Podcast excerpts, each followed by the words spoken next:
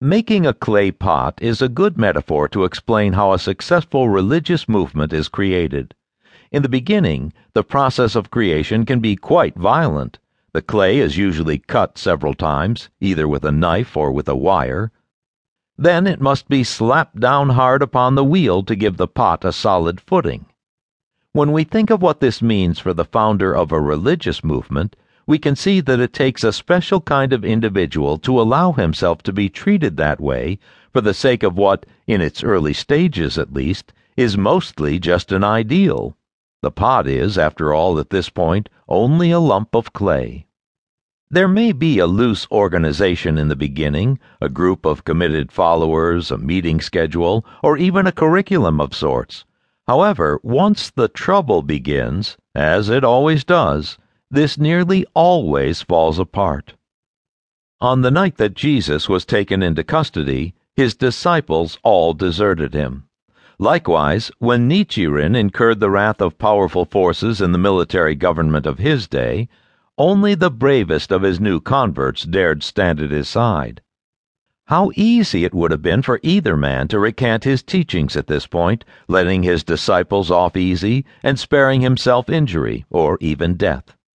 For that very reason, there always comes a moment of truth in the creation of any new religious tradition, a moment when its founder chooses, not for the sake of what already is, but for the sake of what might be, to hold firm in the face of persecution, enduring what he might easily avoid were he merely to shut his mouth.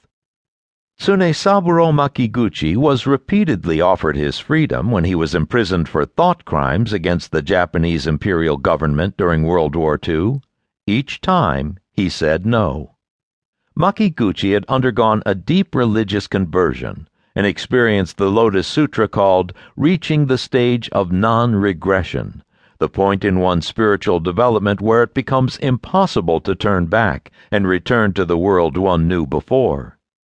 In Buddhism, that old world is sometimes defined as the world of upside down views. According to the logic of that old, deluded world, freedom means being at liberty to come and go as we please. Such a definition of freedom is often very useful to an oppressive regime.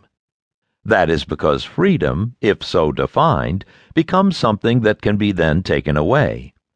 Tsunesaburo Makiguchi said no when offered his freedom because the offer itself was deluded. His captors, who thought they were free, but in reality were the thought prisoners of an oppressive government and the victims of a degraded religious culture that had long since capitulated on the matter of basic human rights, therefore had nothing to offer him. He was free already. Like Nichiren before him, his willingness to die for the sake of the Lotus Sutra offered a freedom that could not be taken away by any worldly power or authority. Like Jesus before him, and Nelson Mandela later, Tsunesaburo Makiguchi found in prison something that, given the state of Japanese society during the war, could not be gained outside its walls true freedom, and with it, the power to change the world. The first founder of any religious movement must find that freedom and that power. And this means that he must be willing to confront the forces of delusion in society, even those forces supported by religious tradition. That means seeing the world right side up and declaring that truth to anyone who will listen. The second founder receives that right side up view from his mentor and builds an organization on its principles, declaring and spreading that same freedom and power to a society that, although it may still resist being told the truth, has already begun to accept it on some level. People who are willing to undergo persecution for their beliefs seem more awake and therefore more convincing than their counterparts in whatever complacent religious culture is then in power. The work of the second founder is still arduous and still not without risk. Likewise, it requires great energy.